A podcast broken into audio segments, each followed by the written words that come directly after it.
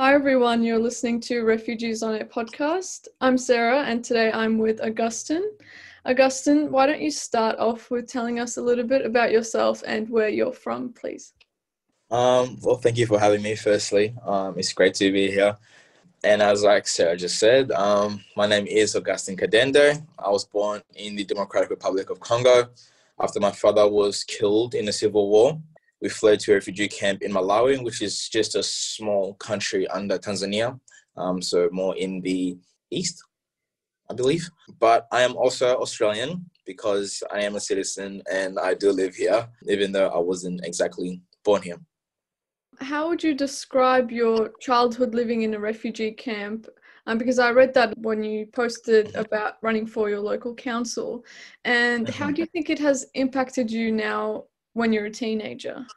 People get surprised when I say that living in the refugee camp, like in hindsight, of course, was amazing for me. Like it was, it was really good. Like although I know I saw people, I saw people get, you know, stabbed, and I was starving, and I was lost as a person. Really, like despite all that and more, every day I would just wake up, you know, get a team organized, play soccer, have my one meal a day, you know, have a cold ass shower, you know, out of a out of a bucket, and then you know go to sleep. And I would just be repeating every day because like you know we didn't, we didn't really have a school, so I never went to school. There was this one family in a refugee camp who had um you know remember those like box TVs like with like those long long box TVs, and they had like this bootleg martial arts movies like Jackie Chan, but it wasn't like in English. It was in, it wasn't like in English. It was like because they speak Chichewa in Malawi, or mm-hmm. Chichewa or, or French or Swahili.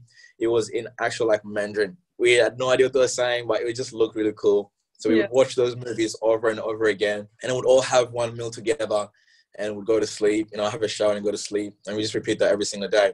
It was one of those. I just look back on it. I was like, you know, it was like so simple, right? It was. I I found now in hindsight, I found the beauty in, in the simplicity of it, of, of the whole thing. So yeah, I was absolutely grateful for everything that I had because now, like where I am, you know, I sometimes catch myself being ungrateful I complain about the most trivial things. Oh, the, the shower is so cold. The hot water isn't hot enough. You know, yeah. just like really trivial things that you know really don't compare to the stuff that I've really experienced. Mm. So it just takes some you know introspection from myself to understand where I have been, and this goes with the impact uh, or the way it has impacted me because I think that it's provided me with like an experience like no other. Like the way I see the world and and life and people is not the same as like you know the average 19 year old because you know what i saw at 10 or 11 years old you know are only some things that people my age would only dream of. And i also think that it has made me very determined you know very grateful definitely very compassionate and understanding of people's suffering because i feel like once you've experienced something very deep you tend to see the world in a different light. Yeah I definitely agree with what you're saying there, especially about how it just completely changes your perspective on a lot of things, um, especially mm-hmm. when you go through something like this at a young age. And I think the people that we talk to, a lot of them are youth and a lot of them are driven to do some amazing things simply because of so many experiences that they've been through. 100%. I wanted to ask are there any misconceptions that people often have about refugee camps? There's heaps actually. Yeah, now that I think about it, I mean, there's there's a lot about just refugees in general, mm. but some I've heard about you know refugee camps is that you know all refugees live in camps, um, which is definitely wrong because refugee camps differ from country to country. You know, in some places they're organized areas with, you know, with government provided facilities and stuff like that, and elsewhere like these camps can be just like a group of makeshift shelters, you know, built by people fleeing conflict, like you saw in Syria in uh, Malawi. That's where I was.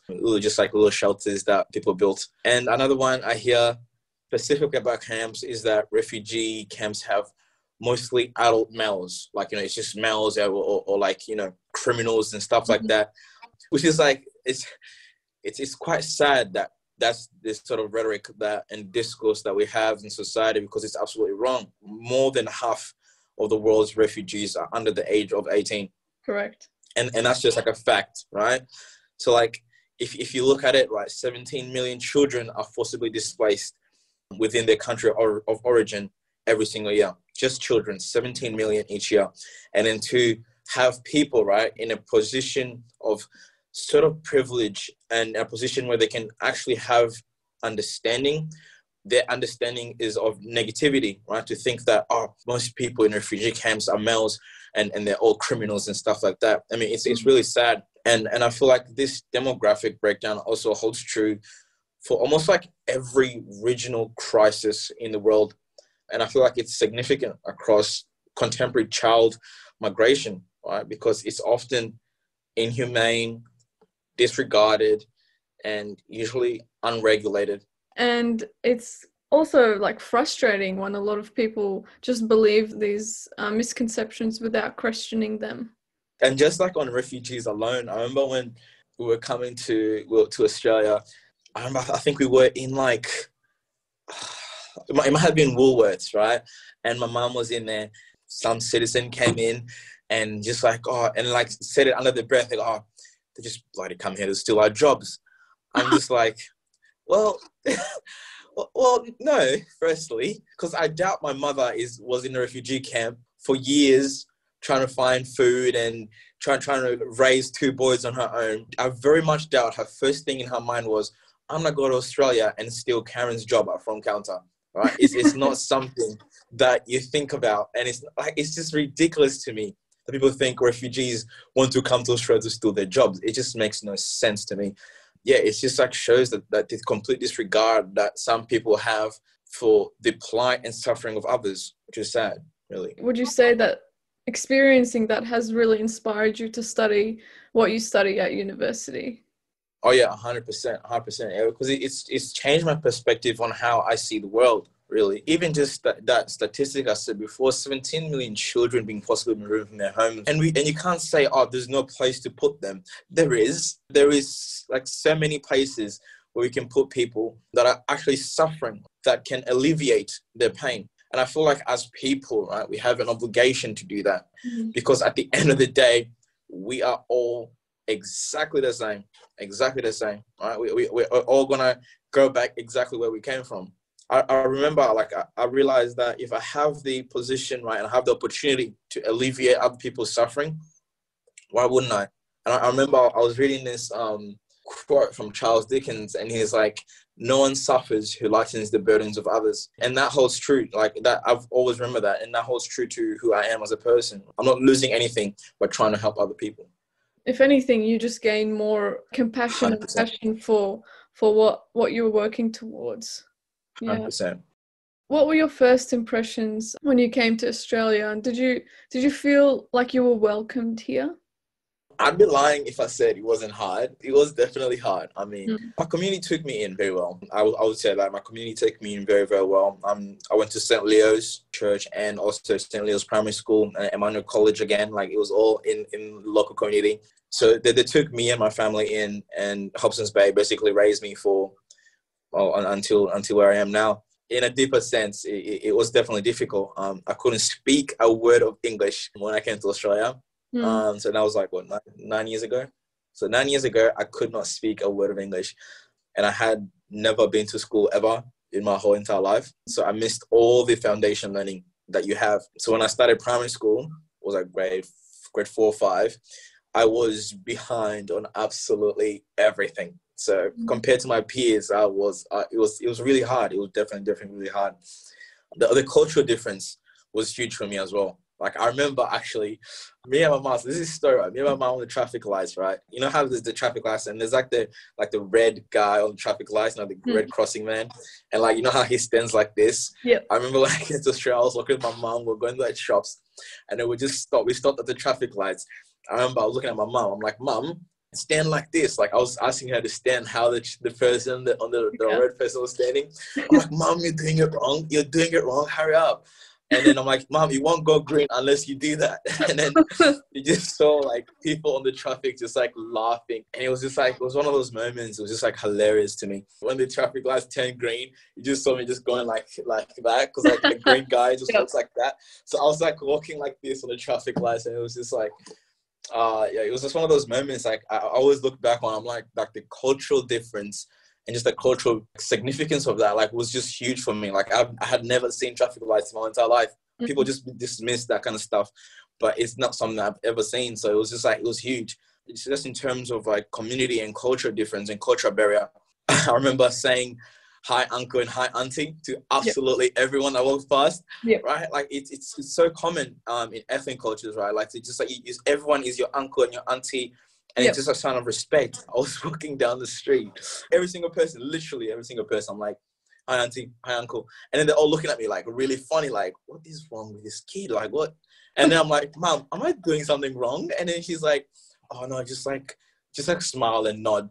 I'm like, okay. And like I've never forgotten that because that was such a huge part of my identity. Where I was, even in a refugee camp or in Congo, right? You were known as someone's son. You're connected to a community, right? You're connected to people. And, and that holds true to Aboriginal culture as well. Like, you know, the, the respect that they have for their elders, just from the experience that they have and, and the things that they could learn, that they could teach um, the, the younger generation is incredible. And I feel like we've sort of lost that in our community you know? Like everyone now has a sort of independent model of agency where they just mainly think about themselves. It's all me me me me me. It's sad. It's, it's really sad having an independent model of agency because you sort of lose that community feel. And is that something that you want to bring when you're running for council at Hobson's Bay? 100% 100% i feel like it's so important and, and, it's something that i want to bring back. I mean it's, it's a great community already. It's a great community already but i feel like it could be better. And I always say this, like, you know, uh, there is no perfect period. Um, and as good as Hobson's Bay is, it can always be better. And we can always look after each other better. And we can always cater to people better and to local businesses and, and young people better. Um, so I, I definitely want to bring that community feel back. Yeah. Yeah, absolutely. Was there a specific moment for you where you realized that you wanted to run for your local council, or was it always something that you'd been, you know, thinking about or considering? Yeah, I mean, I've I've always thought about it, but when I received uh, the 2020 Young Citizen of the Year, that's when I realized how much I could dedicate and give myself to the community. But I wanted to prepare myself. I wanted to make sure that I really had something to give and to contribute. But then I remember there's this moment, like this one moment where I said, okay, now, now I am definitely going to do it this time. So when the rates were raised and I saw the look on my mother's face, right? And my mom is a single mother, you know, refugee mother. So when I saw her face, I, I just straight away, like the decision, it wasn't even hard anymore. It just became like, yeah, this is something I have to do.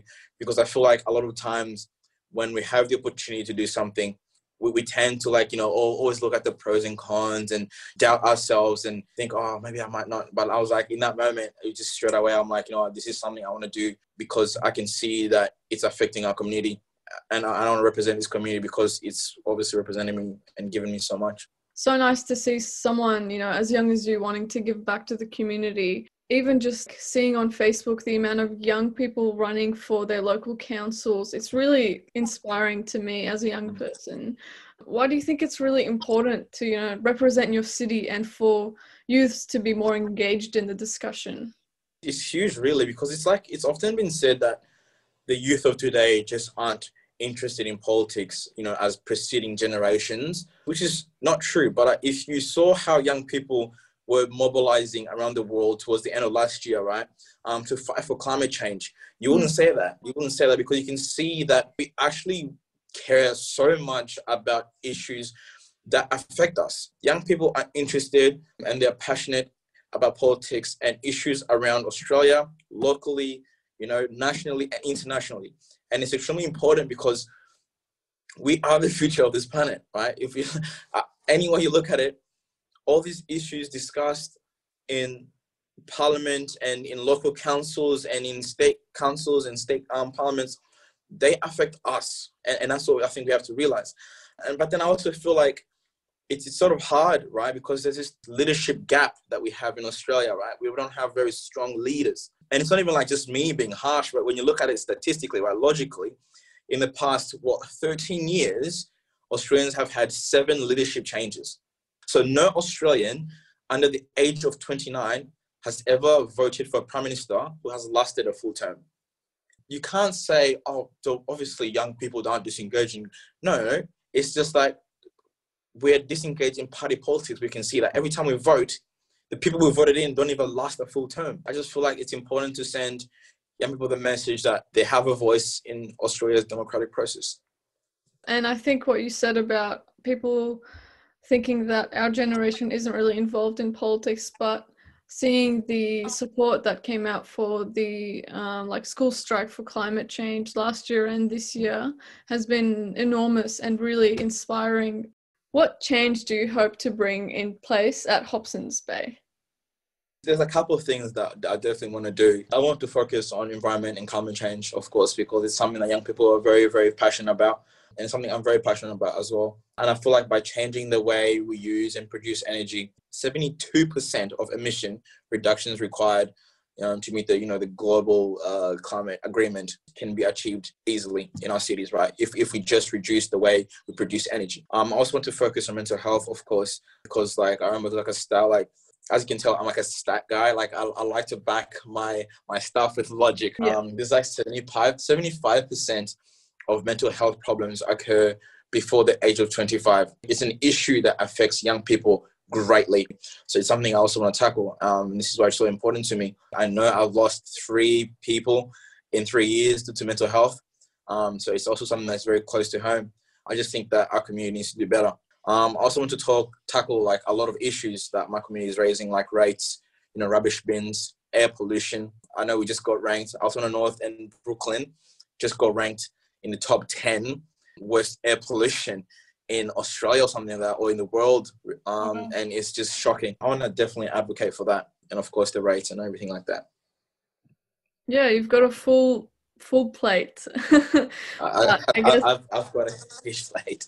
Yeah, um, yeah, that's amazing. Thank you for sharing that. And I really hope to see you making those decisions for us because it's really important to have someone like you representing the community as a young person, I just want everyone to know, like, as a young person, you are valued member of society. I think we tend to forget that. You know, I think we tend to think that you know the older we get, uh, we'll, we'll, we'll worry about politics when we get old because that's what it's like old people think. But as a young person, you are a valued member of, of society. Just because you're young doesn't mean your political views are not as important as your parents, as your grandparents, or any other member of society. And I want you to be the voice for the voiceless or for those who have yet found the courage to speak up for themselves. Thank you for sharing that. I can't wait to see what you get up to in the future. I'm sure it's going to be really amazing.